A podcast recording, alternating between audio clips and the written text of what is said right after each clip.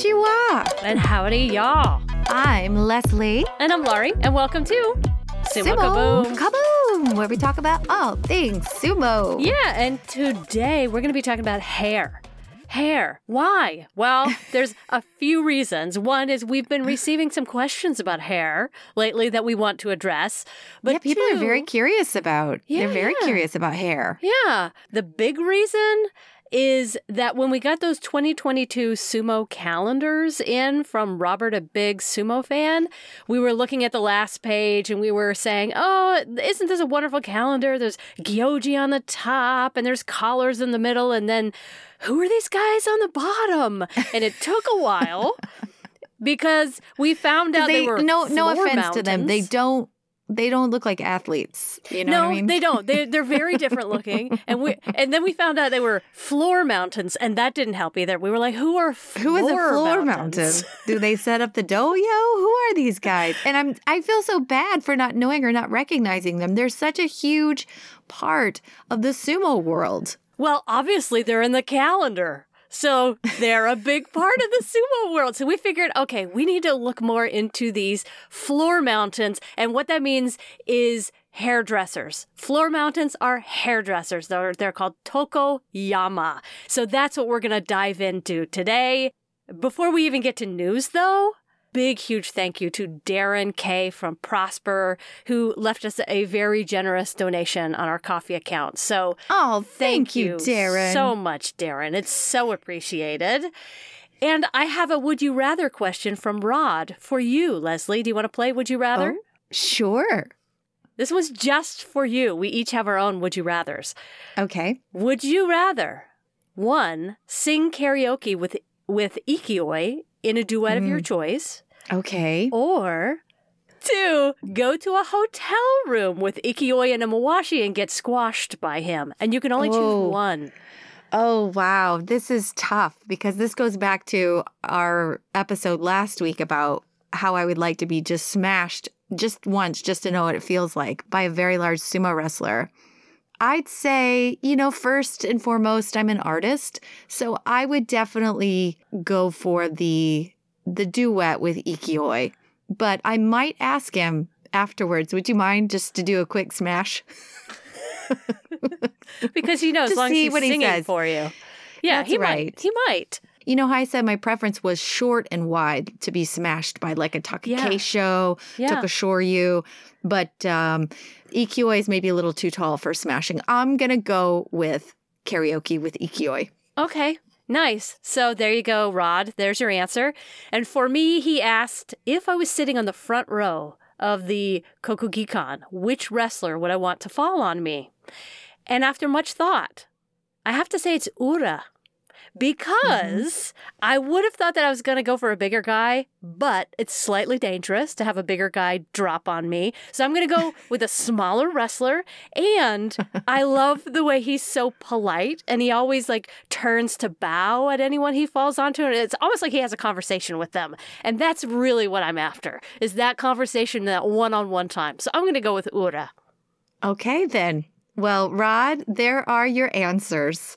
We love anytime anyone asks us random questions or would you rather. So if you've got an idea or you got a question you want us to answer, go ahead and send it in to us at sumokaboom@gmail.com, everyone. That's right. Oh, and I forgot one more thing. The annual Sumo Kaboom Sexiest Rikishi poll is coming out this week, and we need your answers by the 8th. You're going to see it going out over social media. We want to know who you think is the sexiest sumo wrestler. So please answer our poll, and then we'll give you those answers on Valentine's Day. That's right. It's going to be a hot, steamy, sexy episode, so you will want to tune in for those good times. Yes. All right, are we ready for a news flash? Buckle in, we got a lot of news going on in the sumo world. Okay, so you remember when Hide no Umi got you know, punished for his illegal gambling. Mm-hmm. Him and his Shikibito Shiden, they did get punished, but the offense actually happened way back in August. And he went out a few times to do some slot machines. It is said he spent less than $87 total. But he will drop back to Juryo, and Shiden will miss his Juryo debut. So no charges have been made by the police, which is good. They just played slots, y'all. But they didn't break any rules about going out, because way back then they were allowed to actually go out, just no gambling. So not much more new information other than now we kind of figure out what that whole illegal gambling thing was all about. It's now a bummer to miss your Juryo debut, though, because of that, because of playing slot machines. Just, I hope it was good times. And can I say I've never, ever played more than maybe $20 on slot machines. So spending $87 on a slot machine, that's, you're spending a lot of time on that. I give it $5 and I'm out. I am not a gambler. All right. Well, you may have seen him. You may not know anything about him, but it is official. Hanakaze, the official oldest Rikishi at 51, is finally retiring. He's moving on to a career in the restaurant business. And okay, so he had been in charge of the Chankonabe at the Tatsunami Beya, but he also wrestled for a really long time, and he was always in the lower divisions. I think everybody was waiting for him to retire because he's 51, and he barely has enough hair for his top knot. And 51 is not that old. No, it's not. It's really not. In the sumo world, though, it is. It's twice the age of anybody else. Yes, I think he's an incredible champion and an incredible athlete at 51 to be out there and wrestling. And I am championing him in his next chapter in life, which is making food for people. Me too. And can I say, I read somewhere in some article that he's having trouble finding a job. I totally get, making a career change in your 50s is hard, but we are so behind you. What's his name? Hanakaze. Hanakaze. We are Hanakaze. So behind you. We cannot remember your name. That's right. But we are so with you, whatever your name is. You are going to succeed. You're just in your second or third career, and you're going to crush it. I think his second. It. I mean, the guy has dedicated his life to sumo. I love this guy. I really do. So this is very brave. It is a brave move to live in the stable for all these years and then decide to retire, and you just have to leave it all behind after that's the only world you know. It's leaving a cult or a religious life. You know what I mean? Well, imagine his resume. His resume would be hello, my name is, my height is, here's the things I like, and I have spent the last 40 years in a sumo stable. Yeah. That's it. I mean, well, we wish him luck. Yes. Okay, so here's some hot news. Did you know that Mitakeumi was married? That was some big news that we found out. He kept that secret. Well, and we still don't know what she looks like. Have you seen a picture of her? We don't. She's only been described, this is via translation, as a general woman. Yep. Yep. Well, so am I. I'm a general woman. General. Yep. She was part of the support organization, perhaps at his stable, but she was she was a fan, and she came to practice, and the rest is history. So what I took away from this story was we need to go to a practice and look up those 51-year-old men who are making chocolate. Well, he just retired. The only one just retired. Well, okay. The only age-appropriate one. There's got to be some 49-year-olds in there somewhere. There's a coach in there, but I think they're all married, but you might be able to catch him second time around. Anyway, she is 1 year older, and they had actually been dating for around 5 years. So the official wedding has not actually taken place due to coronavirus, but they do live together as newlyweds, and perhaps that's why he did so well in the last tournament. Good for him. He's been looking happier lately. Maybe this is why. Well, everyone, the next tournament, the May tournament, will actually be back up to 87% in the audience. That's over 9,000 spectators that they will be expecting in May. So it will start to look a lot more like the sumo we used to know on television. Lots of people in the crowd. So that's exciting. Now, one of the more exciting things that's happened over the last few days is haircutting ceremonies. So let's just give you a little rundown of kind of what happened this weekend. First, Tochiozan, who retired, he had his haircutting ceremony. This was a huge event for him and for everyone in general, because we have not seen haircutting ceremonies in at least 2 years. Everybody's has been postponed. Mm-hmm. So this weekend we got a double whammy, first with Tochiozan, who had a little bit of tears and he was sentimental, especially when his stablemate Tochinoshin cut his hair and all his Kasugano stablemates. And this was the day before former Ozeki Goeido had his haircutting ceremony, and he had over 400 people cutting his hair. It was a who's who of sumo with all of the former yokozunas, past and present, many other wrestlers, stablemates, and wacky characters we do not know. Everyone was on deck this weekend. 4 hours of haircutting. Yeah. Did you see that? It's a lot. Yeah. They had to like change out the scissors every other person and like sanitize them. I mean, it was a long event. He had to sit there for a long time, but it was really sweet to see. And he, his wife and adorable kid were there. I don't know why it's so fun to see what their wives and kids look like, but it was neat to see. But he said, as a man who had never obtained the yokozuna status, in his next chapter in life, he's going to become a stable master and oyakata, and he wants to raise up the next yokozuna. The whole event, which is interesting, he gets his hair cut, and then there's all these exhibition matches. We see all kinds of cool, like, they're not really fighting. They're just like kind of sparring for funsies for all of us. But we saw Terunofuji versus Mitakeumi and a number of other people that go up and entertain while he's getting the real haircut. And Goeido goes backstage, his hairdresser gives him a trim up, and then he comes out in a lovely like tuxedo, and it's all like fitted, and his hair is short and slicked back, and I did not like even recognize him. He just looks so different to me, but it's so cool, right? He looked so dapper. He looked like a James Bond, like, really nice villain. But he did look like he came straight out of a James Bond movie. Plus, you never realize just how thick their necks are until you put a bow tie on them. And then it's like, oh, my God, his neck is seriously bigger than his head. Yes. But anyway, it was really nice to see a lot of these ceremonies and events back in action. And also, it's all about the hair.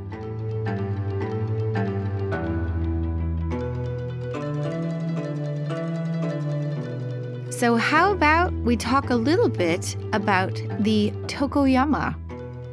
Let's talk a lot about the Tokoyama. Yeah, I've got a lot to talk about with this one. I do too. And who knew? Yeah. Who knew that there would be this much to talk about? Well, I feel like I researched this. I don't know if it'll show, but I spent so much time on this and mainly just watching videos of them working. But there was a surprising amount of information that I was very fascinated with. So yeah, me too. It is said that the job of a Tokoyama came into existence under a very famous kabuki actor. Okay, so kabuki actors, well, he's the first. His name is Tojuro Sakata. But in the kabuki world, they all have inherited names kind of like in sumo. Like once the role of Brad Pitt or Blad Pitt, what I was about to say, Blad Pitt, Vlad Pitt, whoever. My favorite, Vlad Pitt, yeah. The Russian version of Brad Pitt is Vlad Pitt. Yeah. No, but if Brad Pitt decided to retire, then the next hot, handsome guy that would come along to play his types of roles would assume the name Brad Pitt. Yeah. So the very first version or very first guy who played or inherited the name Tojuro Sakata from this kabuki world is the guy who kind of got the Tokoyama elevated and into the world of theater. Now, this is back in the Jinroku era. That's 1688 to 1707. So before the Edo period. Yes. He led a new movement in the kabuki theater where they just elevated it. He's the one who coined this sort of specific hair job. Now, in kabuki theater, a tokoyama became a title of somebody who styled kabuki wigs for theater, dance, Japanese dance, and much, much more. So, and could you give me an idea of what a kabuki wig might look like? There are different eras of hairstyles and stuff. If you start researching, there was so many eras where just long, straight, beautiful black hair was in fashion, was in vogue. But if you look at ukiyo-e prints, you'll see women have their hair all intricately put up with combs, and it's oiled with like camellia oil.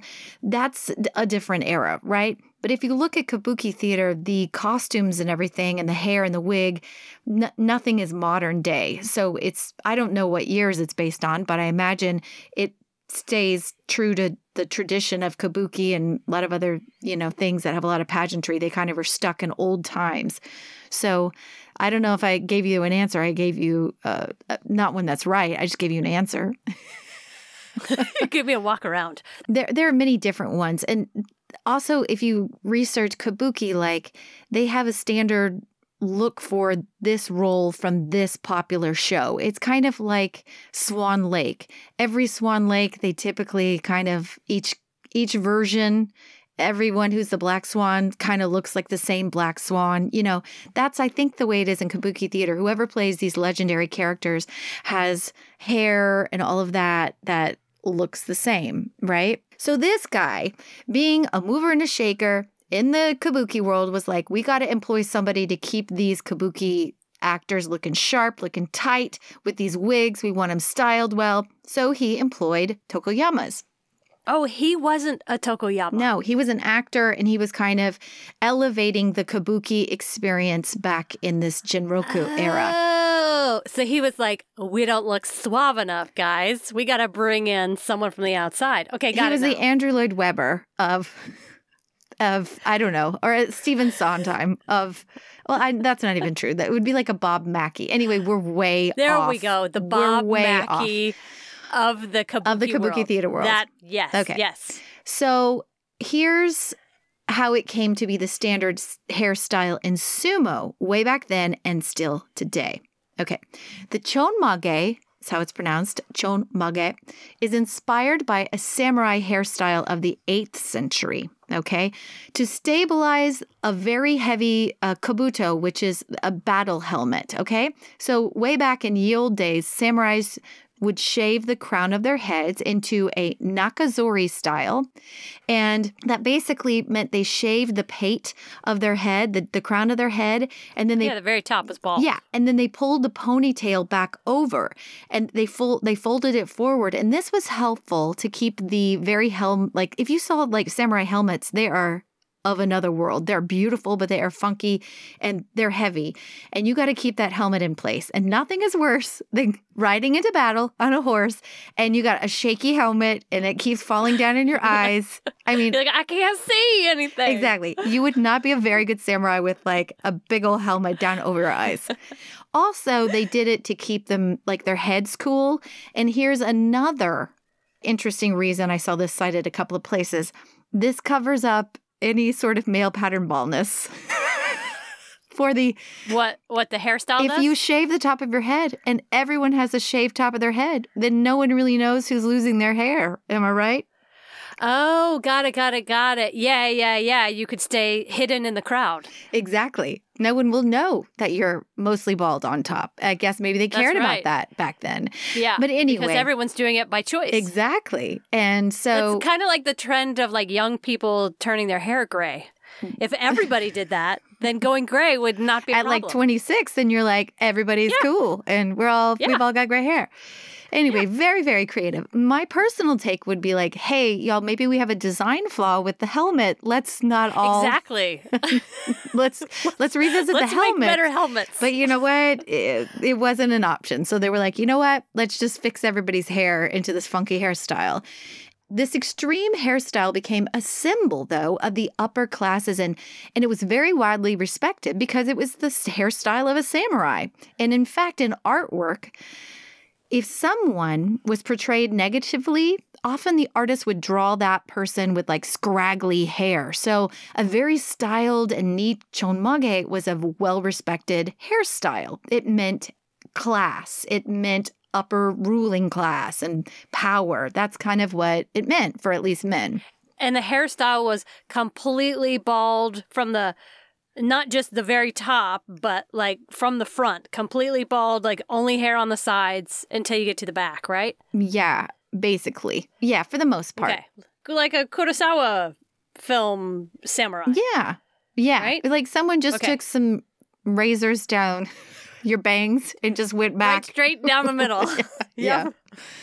So anyway, we all know sumo has been around since ancient times. And once upon a time, we've talked about this before, sumo was just kind of street brawls and on the corners with matches with villagers all wrestling each other. And apparently the ruling classes and the uppity people, they kind of scoffed at these displays of brutality and violence from the lower classes. So in Japan, they tried to outlaw sumo because they considered it lowly by many people in power, meaning the peasants and commoners would, like, out in the countryside in their underwear would be duking it out. And the upper classes, they did not like this undignified sport on display. But, you know, the efforts to stop this gritty, you know, side sumo in the streets was unsuccessful. So cut to the Edo period. Okay, everyone from the countryside was moving back into the metropolitan areas and cities, but they still had this kind of thirst for sumo. So the promoters of the era, they tried to take advantage of kind of a good situation. They figured, okay, look, people still need entertainment, yeah, and there is only so much kabuki you can watch here in the city. That's right. So let's give everyone some sumo in, like, a different package, and maybe it won't, like, ruffle any feathers of the higher-up samurai class, and maybe, just maybe, along with the help of some, like, other people from the ruling classes who can sponsor and throw some cash towards this, we can dole out some new yokozuna licenses, they can become patrons of popular wrestlers, and we're going to try to legitimize the sport and make it look more palatable and make some money, right? Well, yeah, we're going to add some etiquette. Right. And so this effort to dress up this traditionally violent sport of sumo worked. It eventually made it into the national sport of Japan with the help of, honest to God, a makeover. It's just like Queer Eye for the straight guy, but it's like Sumo Eye for everyone. Yeah. And we're talking about the Jonathan Van Nesses of the world. Of the sumo world, today. These promoters. And in cahoots with some people in this ruling samurai class. So what did they do, you ask? Okay, so they added the ritualistic religious aspects of the fights, like a temple-like ambiance, sometimes in actual temples. The Shinto religious aspects, the salt throwing to purify the doyo, power water, all these... nice loincloths, like no more like naked people in the streets brawling in their undies or torn clothes. They fundoshis. Yeah, they added the bowing, and they started to control and curate the wrestler's appearance before the public.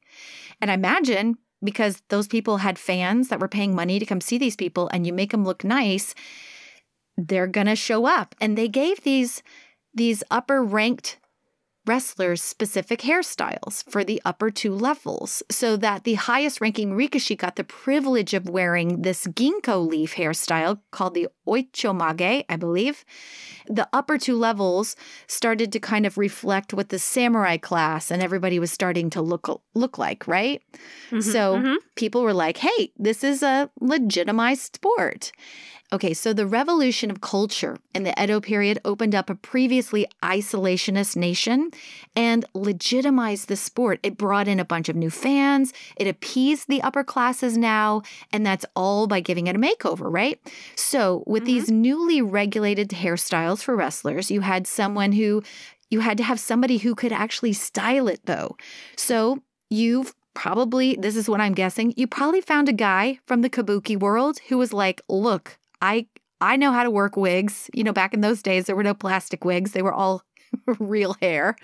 Who do you go find to like style the hair of all these wrestlers that have to look good for tournaments and as they're walking around town? And they went and they hired Tokoyamas. Yeah, because you can't rely on a sumo wrestler to do his own hair and have it look really nice. Although I've heard some can do their own, not the ginkgo leaf, but some like in a pinch, if they had to, could do it. They could. But yeah, if you wanted to look pro, you got to find a Tokoyama. Yeah. Okay. So you bring them in from the theater world. Right. And that makes complete sense. Yes. Well, I don't know if they came in. I mean, Tokoyama just means hairdresser. So anyone in the era who was just like out and about town, who was doing ladies' hair anyway, they could have brought in anybody who was doing hair. But I like to think that they went to the theater. Okay. Got it. Because, well, that's what we would do. But then in the Meiji era with the Emperor Meiji, he dismantled the samurai class and the feudal clans of Japan. He said, I'm paraphrasing, and I'm actually this is not even paraphrasing, I'm making this up.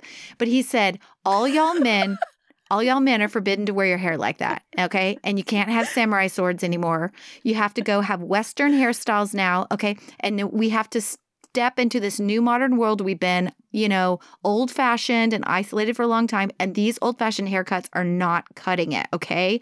He was a new ruler. He was. That came to power and said, we have got to modernize. Yes, but he also dismantled the samurai class. I mean, that was his real thing, is he was like, we cannot have samurai, and here's how I'm going to do it. I'm going to make sure that none of you can have samurai hair anymore, bitches. And so, wow. Yeah, but here's the kicker. He's like, none of you are allowed to have these hairstyles, but I do love sumo, so I will make an exception and allow it only in the sumo world, okay? But if you're a samurai, you cannot walk around with your chonmage, okay? No more shaving the top of your head.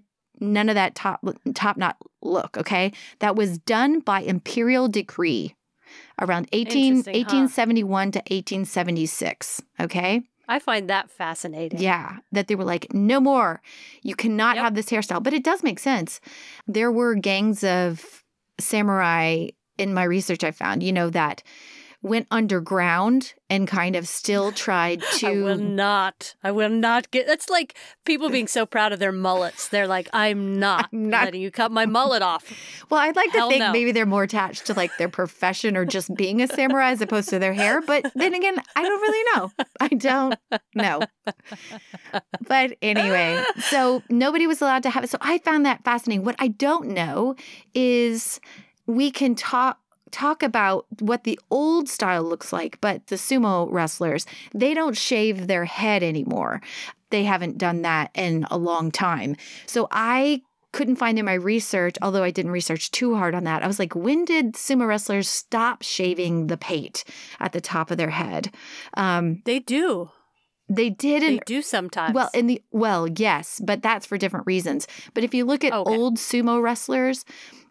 old pictures, there are some that have their head shaved, I believe. Or from the front. Yeah. And like that buzz cut. Yeah, you're right. Yeah. And I don't know when they were like, no, this is just too much shaving. Let's just. Yeah. Anyway, hopefully. Or they just, maybe it went out of fashion or whatever the reason. Yeah. Let's jump to a little bit, and you can hop in if you like, about modern day. Okay. When a wrestler comes into the world of a stable, he comes in with his regular people hair. And this style is officially called the Zenbara style, which is translated as loose and disheveled hair. And this is the kind— That's me. That's what I have. Yes, you have loose and disheveled hair as well as I do. Most all of us would be in this category of Zenbara style. And this is the style of hair before a wrestler's hair is long enough to put in a chonmage. Okay? Now, there are exceptions. These younger wrestlers who are not deemed experienced enough to be in the upper levels and have the official hairstyle. When you see wrestlers start sumo and they haven't ranked up, but or they do make it to the top rank and they still can't put their hair in the chonmage style. Yeah, because that happens sometimes. So it's kind of interesting. It's just not long enough. Yeah. Right. But they're officially not allowed to wear the ginkgo leaf until they're in the upper two levels. There are exceptions to that, though. Like we were talking before, if a wrestler who's really young, who's like 18, has just got a ton of hair and the Tokoyama is like, you've got lots of beautiful hair, but it is just too much for me to work with, they will still shave the pate. It's called Nakazori, which is when a Tokoyama kind of shaves the— this may not make sense to anybody who's not Jewish. I'm not Jewish, but the yarmulke part of the head, you know, if you put a yarmulke on your head, it's kind of like the top and the back-ish. It's kind of like not the front of the crown, kind of the back of the crown. And you wouldn't know this by looking at sumo wrestlers. A lot of the young ones have their head shaved under there. And that is because the hair is more manageable for the Tokoyama to work with. He's getting all kinds of wax and stuff in there, so he's got to have manageable hair. When you do see pictures of that, you're like, okay, that's kind of creepy, but yeah, if you weird. Just get out of the shower and you like see that, you're like, this is the worst style. I have long hair all around my bangs and all the back, and then I just have like this beanie-sized shave spot in the back of my head. It's like just, I would be hiding that from anyone. But that is someone's pattern baldness. You know that is, naturally. Somebody. Yeah. Somebody. You can tell a lot of these wrestlers, they get their hair yanked and pulled all day, every day, it seems like. But some of them have receding hairlines for sure. But some of the young guys, you know, who have tons of hair, they probably all, a lot of them have that shaved. But it's so tied perfectly. You would never know. You would never know in all that wrestling that they've got a bald head under there or a lightly shaved head. Now, like I said, there are two divisions that can wear the fancy version of the chonmage. The oichomage, which top knot, which represents the ginkgo leaf, which I believe is a symbol of longevity in Japan. Yeah. And younger wrestlers who start sumo aren't allowed to wear that unless they need like a head that a Tokoyama in training can practice on. They're allowed to get it then. Sometimes if they are a Makushita wrestler and they're going to be sitting in for the day in a tournament with a Juryo wrestler, they're allowed to have the ginkgo leaf. Retirement ceremonies, there are official ceremonies that they're allowed to wear a fancy hairstyle, but most of the time you'll see it just laying flat. It's like looks like a little flat ponytail kind of facing forward. And that's what they get styled every day. Yeah. Any Tokoyama that's working right now, and usually there's around 50, can't have more than 55 at a time, but all of them have a sort of ring name that starts with Toko. Right. You would be Toko Lari, and I would be Toko Leslie. Right. Yeah. There's Toko Tsuru, Toko Yumi, Toko Hira, Toko Asa, Toko Naka, Toko Tatsu, Toko Yushi, Toko Jin. Can you imagine how confusing that is at the Tochi stable? I mean, everyone's named Tochinoshin, Tochiozan, Tochi this, and then there's Tokos everywhere. Yeah. Everywhere. There's, I mean, it makes the Chio seem like child play, doesn't it? It does. They all have extremely similar ring names to the American ear, anyway, but they're all employed by the JSA, and that's why they're in the calendar, because they are a part of the JSA. And just like sumo, there's a ranking system at play here. Normally, there's two special rank Tokoyama at the very, very top. And those are the only guys that are allowed to style a Yokozuna's hair. And then unless it's like the stable, the stables, like Miyagano's stable, like I saw a younger guy, like a Fourth Circuit Tokoyama working on Hakuho's hair. But that's because he works at the stable. I think for official stuff, they must have to have the top guns. Okay, got it. Maybe if you're just going to hang out at home, you could have your local barber do your hair. Right. But if you are going to an event, you can only get your hair done, if you're a Yokozuna, by the special rank, Tokoyama. And some stables even have more than one Tokoyama, because because there's a lot of guys there. Yeah, like one poor guy was like, each one of these takes about 5 minutes. The top knot ginkgo leaf one takes about 15 minutes. That's a lot of heads. And you got to like... Yeah, it's a lot of hair. That's a lot of hair. You got to share, the workload with others. Yeah. In order to get that special rank, Tokoyama status, you have to have more than 45 years of service into the JSA. What if you're not very good, though? You've just hung in there for 45 years. Well, I think they assume that you're going to get good after 45 years at something. Doing hair every day for 45 years, you get those 10,000 hours in. You do. I imagine. You do. And you become really, really good at it. But the guys that are at the special top rank are all over the age of 60. They've been doing hair for a long, long time, okay? But the first through fifth classes, which are below the special mark, it all depends on years of service and how good your hairstyling is, right? Right. First rank might be 30 years of service. That's somebody with excellent performance and has put 30 years in, whereas a second class might be 20 to 30 years of service, and a third class would be 10 to 20 years of service, right? Right. And it just keeps going down to the first class, which are people who've had less than 5 years of service, and you have to start younger than 19. Wow. I mean, I saw the videos, and it does look like a bunch of 15-year-olds in there, like, learning how to do hair.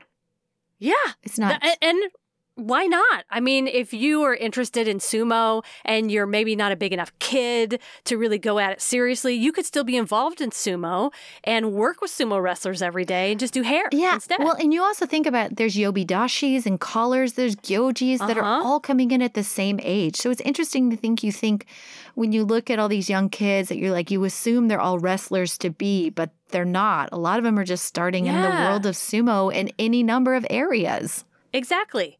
And just like sumo wrestling, in the hair world of today, in JSA, it takes an apprentice 3 years before you can make a decent chonmage, and there's no explicit instructions on how to do it correctly. You have to develop your own style of hairdressing. Mm-hmm. Yes, by watching and learning and developing your own methods. It's a true Japanese craft, like... people make swords, people make all kinds of things, pottery, and it is learned by observing for years upon years upon years. And I love that this is the same approach with hair.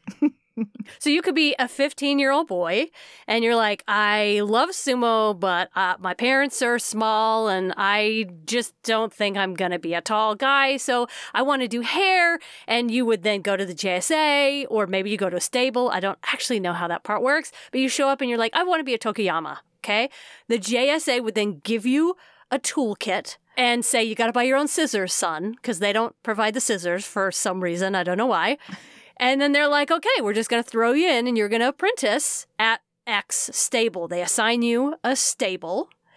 What you do is you learn to section the hair. You apply water first because who knows what's in the hair. Sometimes it's sand. Sometimes it's, who knows, sweat, tears. I don't know. You apply water and then you apply upwards. If you're upside down and you're exhausted and lots of sweat has gone into your head. That's true. I did not think of that. You haven't gotten in the shower yet. Yeah. So you do your water and then you apply oil and then you use a different set of combs to smooth out the hair and make sure every single strand of hair absorbs the oil. And this requires muscle. Before I watched the footage of guys getting their hair done, I thought, oh, it looks so relaxing. Like I'd seen a Yokozuna get his hair done after a fight, right? Before he was going to go out and speak again or receive the trophy or something. And I thought that looks kind of calming. But it's really not. As soon as you start watching more videos, you're like, these guys are cranking on the hair of these wrestlers, and they are not holding back. And some of these guys have curly hair, and they're just pulling these combs through. Yeah. There's sand in their hair. I mean, it looks really intense to me. And I started to think maybe the reason all their eyes are closed is because they're just trying not to shout out in pain, because that does not look comfortable to me. Yeah, it definitely looks like hair getting yanked, but I have heard that some of them find it really relaxing. Considering the pain they withstand in the dojo, it might pale in comparison. It might be like as close to a massage as you can get. I don't know. It seems kind of like going to the dentist to me. You know, there are some people who say they can go to the dentist and they find it very relaxing and they can go to sleep in the chair. I am not one of those people. I go to the dentist and I'm like holding on for dear life on the side of the chair unless I remind myself to relax. Mm. And that's what it reminds me of, watching some of these guys get their hair done by apprentice hairdressers who maybe aren't sure, haven't developed their style yet. Yeah, but the pros. Figuring it out. The old guys that, oh man, when you see them, how fast they are, and they all have to have really strong mouths. I know you'll probably get to that. But they have to pull and yank. They're using their hands, they're using their arms, their body weight, their mouth, and tying. And it looks like a sport in and of itself. It really, really does. So what's in the toolbox? In order to tidy the hair, somebody who's doing hair is going to need 4 different kinds of wooden combs, and they're all handcrafted combs made by one family who have been making them for centuries. They'll have a stick in the toolkit that's used to style the look. They have some string made with wax paper, again, made by one family in Japan, that they're going to tie around the ponytail. And then to keep it in place, they've got this fragrant oil and wax that's called bintsuke. The twine that you're talking about is called motoyui. Mm-hmm. Motoyui. I am actually not quite sure how to say that. But it's got to be strong. It's about the thickness of a noodle, but it's got to be super, super strong so that it doesn't break during a sumo match. Mm-hmm. And in fact, I ran across several interviews where people were talking to Tokoyamas. These Tokoyamas were saying, when I watch sumo, the only thing I watch is the wrestler's head. I don't watch the bout. I just watched their head because it would be terrible if twine snapped off during a match. Well, right. It would just be horrendous. Well, if your hair hits the ground, it's a disqualification, not disqualification, but you can lose if your top knot hits the ground before the other guy. So. Oh, that's right. You know, it's got to be tied, and it's got to be tied right. I mean, this could be a win or a loss on someone's hand if they get thrown and they're upside down. You know what I mean? That's true. What I found interesting when I was looking up the tools in the toolkit of these guys is just how few families were making the tools anymore. Mm-hmm. Well, I heard the brushes are going out of business. I had heard that the combs, though, that are used, they're like, this may be a source I need to recheck. But they were like, some combs have to come from bushes that are only 50 years old, and other combs wooden combs have to come from trees that are 150 years old. They are handcrafted from very old wood. And I imagine the families that have done that forever are the true craftsmen, because they have to have different combs for getting out the sand. It has to be really fine, but it also has to do an incredible job of making it slick and smooth, all the while working through that bintsuke, you know? Yeah, exactly. So it's the combs that are, they can only use certain kinds of woods for, but it's also, I spent a while looking at paper, the wax paper that's made for the ties, and because it only comes from kozo plant that's only grown in a certain region of Japan, is kind of famously coming from there. But the shop that it usually comes from has been closed down because of COVID. So the guy who makes the ties has nowhere to make them, because you have to apply glue to paper, you have to dry it in the sun, and you have to repeat that many, many times. And he's got no place to work. Oh, man, we need to start a new movement. We got to get these people back to work. that and the bintsuke people, the people that make bintsuke, it's only in, you know, one place. It smells a certain way. It only smells like chamomile or it only smells like vanilla. But that market has tanked because there's not as many sumo wrestlers. I mean, it's just like one thing after another, all these stories of these small business owners in Japan that make these very specific items that are slowly going out of business. Mm-hmm. Because sumo is dropping off, there's not as many people in the sumo world, or there's just no one to step up and take the craft on for themselves. Right. Let's jump to some modern Tokoyama and their personalities, okay? There's a lot written about a guy who retired in 2019 who was Hakuho's hairdresser. His name is Akira Kato. What's really fascinating about him is his relationship with Hakuho. He started doing hair at 13 at Hakuho's stable, took an immediate disliking to him, but stayed close to Hakuho as Hakuho rose in the ranks. And I think this story kind of tells you more about the purpose, not only of hairdressing as the Tokoyama, but also the jobs they have sort of helping to mold who these young men will be. Mm-hmm. They spend so much time with them every day. Exactly. They have one-on-one time with each one of these wrestlers. It's a very important relationship, and they probably are their confidant in some ways, you know, if they're talkative. Mm-hmm. It's an interesting position. They definitely would know all the gossip in the stable, for sure.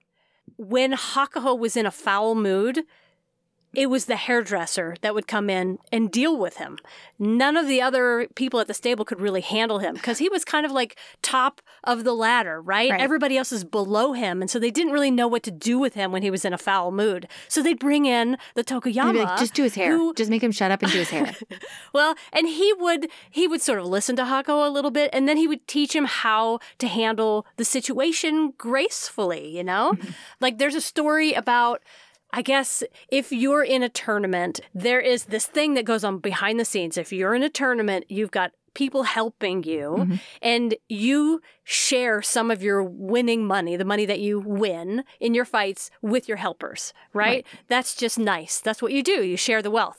Well, if you drop out of a tournament halfway, you should still share that money that you've won with your people below you. And I guess Hakuho was not doing that at some point. Oh. As he was Yokozuna, he would drop out halfway and he wouldn't share his winnings. So it was this guy, the Tokoyama, that basically came in and said, dude, you are going to be known as the stingiest man in the sumo world unless you start sharing your winnings. And he was the only guy that Hakuho listened to. And Hakuho changed that and started sharing his winnings a little more. There's a lot of stories like that in this in the sort of talk and tell literature that's out there about the Tokoyamas. But it is interesting because this guy says, even now, I don't like Hakuho, but he has become a good Yokozuna. So they're definitely straightforward advisors. Yes, and clearly not afraid of the man. So I love it. Yeah, not afraid of the man. Yeah, so they're mentors. I found it, and then I could not find the source information, but there was another Tokoyama who had been doing hair for like 50 years. So he had experience with, he was just like, Asashori's like this, Haramafuji's like this, Chiyonofuji's like this. He could go, he was like, Akebonu was like this. He had the inside take on every Yokozuna for like the last 50 years who he had styled. And so that's like incredible. It's really incredible.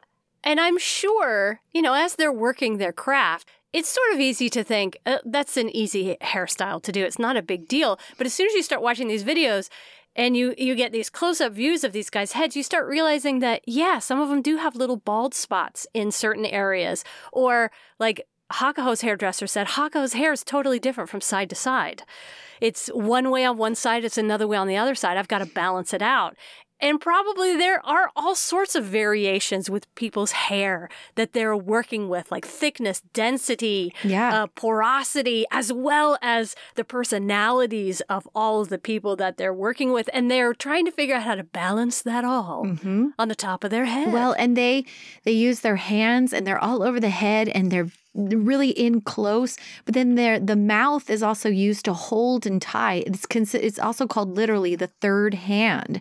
And so they're using their whole mouth, hands, all at the same time in this kind of ritual type of movement that they have developed over all these years to tie beautiful top knots and quickly and with accuracy and with each nuance of each wrestler and consideration, you know, when they're tying their hair. So it's crazy.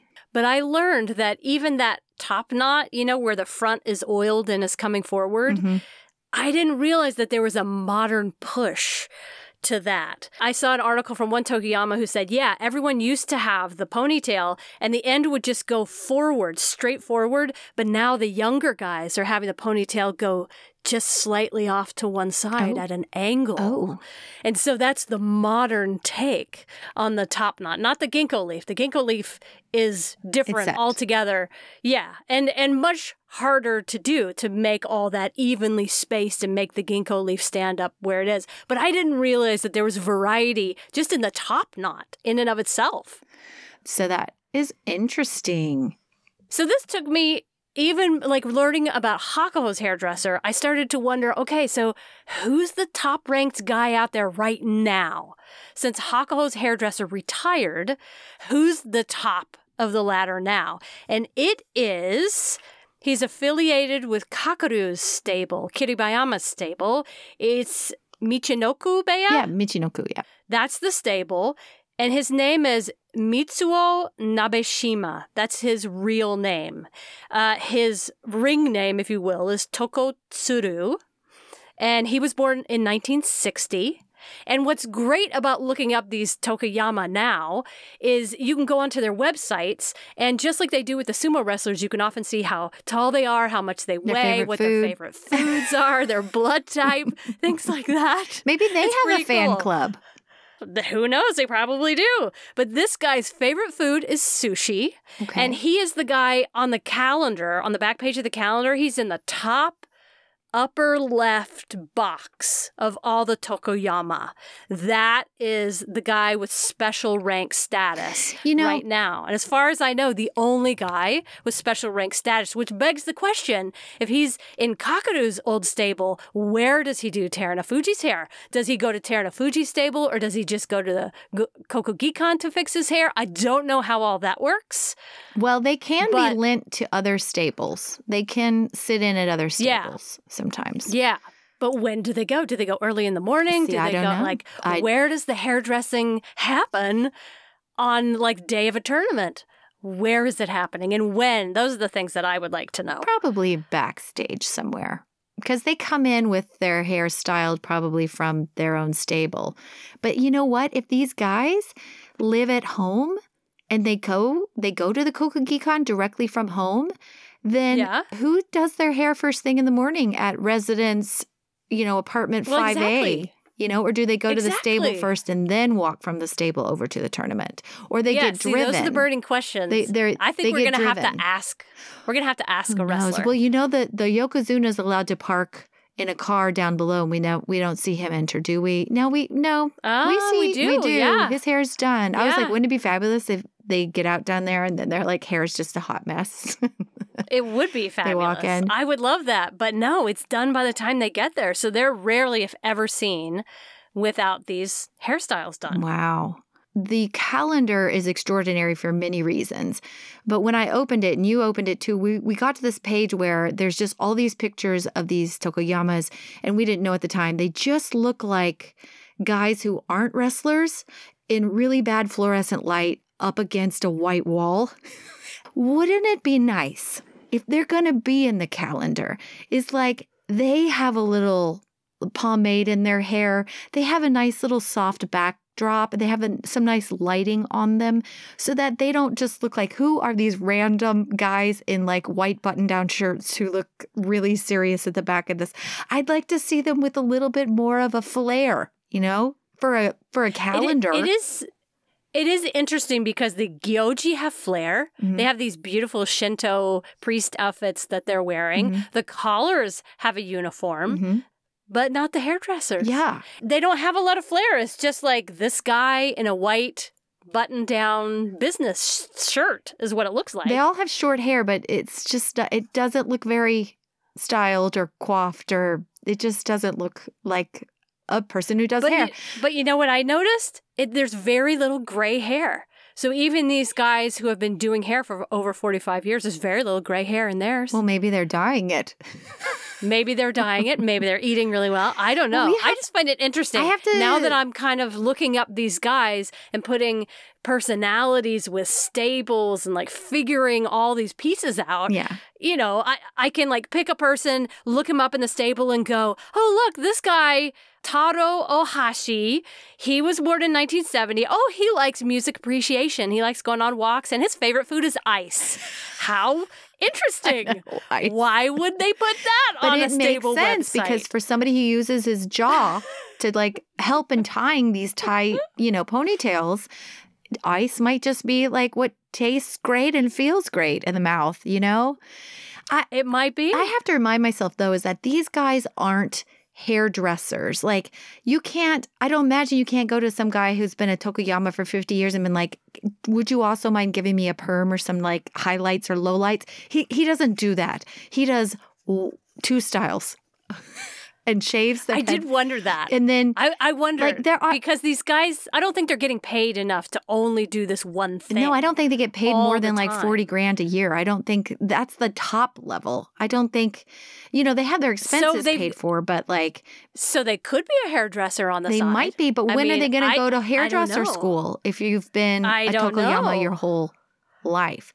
But that really is a question. Well, and I thought when Goeido got his hair done, you know, cut and trimmed up in the back, he just got a slicked back look. And I was like, it doesn't look like a lot of texturing in there. So I don't know if these guys are whizzes with the scissors. They just know how to do the traditional sumo hairstyles. If you want a hairstyle, like Kisano Sato has like a really nice, you know, coif, you know, it's shaved in the back. I was like, oh yeah, these guys, they might be able to do a light trim, but like on anyone's short hair, like probably just does a buzz. He's like, I don't know. Can't do bangs or layers. But who knows? Maybe they are traditionally trained barbers as well. I didn't see anything on this, I don't know. Well, that is something we don't know. Do they also get basic barbering skills? From the websites that I've looked at, and I've been reading about these modern-day Tokoyamas, no one says anything like, I love doing hair. Hair makes me happy. They don't say things it's not like an that. Expression. They say things like, here's a few more quotes that are from websites from Tokoyamas. They'll say things like, I started because I wanted to be a sumo wrestler, but when I saw that I wasn't tall enough and practiced, I thought it would be impossible for me, so I gave it up and became a Tokoyama. Okay. Well, yeah, I hope he likes what he does. This guy says, my hobby is I'll stit a chonmage. Oh, so he just, that was in his hobby times, like I embroider, I just like to do this hairstyle for fun. Yeah, I just like to do this which hairstyle. Which is coincidentally the same thing I do for not fun, like for work. Okay. Yeah, it's interesting. It is really interesting. Not a lot of personality comes through, but like just enough to make you go, "Oh, this guy he likes ice, chicken. This guy likes chicken." And they don't really photograph well, at least for the calendar. But I am just going to put it out there. Let's try to give them a little bit more pizzazz, considering their very important position in the JSA. Yeah, but I loved yet again. Things that come through translation often come through strangely in a way that doesn't always make sense. Oh, like Tochiozan and his acceptance press interview after he retired. It was translated as he had jerky tears. Jerky tears. I was like, oh, I think that means tear. It was a real tear jerker for him, but it came through as Tochiozan had jerky tears. Or this one, I ran across Mitakeumi's motto on his stable's website, and his motto is, I wonder if it's the ears of rice that hang their heads enough to bear fruit. Well, maybe he should. I have no idea what that means. Maybe he should ask his general wife what that means. Anyway, I did enjoy researching this, though. It is a rabbit hole that, like, I still feel like I could go back in and do so much more research on. It's quite fascinating. It is. And I think there might be a part two to this because of questions that we've received about the haircutting ceremony. Yeah. So next week, we might have a little bit more to say about the retirement ceremonies, the haircutting ceremonies. But remember, you guys, to look for that sexy Rikishi poll that's going to come out this week and a special Valentine's Day episode with your winners and hopefully some love poetry or sort of some haikus or something like that about your favorite sexy Rikishi. Yeah, please submit all that. You can submit it via direct message, email, call us. Phone call, whatever you like. Yeah, call us. And you can find all that information on our website, sumokaboom.com, and hit us up with your love poetry and stuff. We want to hear it. Love songs. We want to hear it. All right. Until next week, I'm Leslie. And I'm Laurie. See y'all later. Sayonara.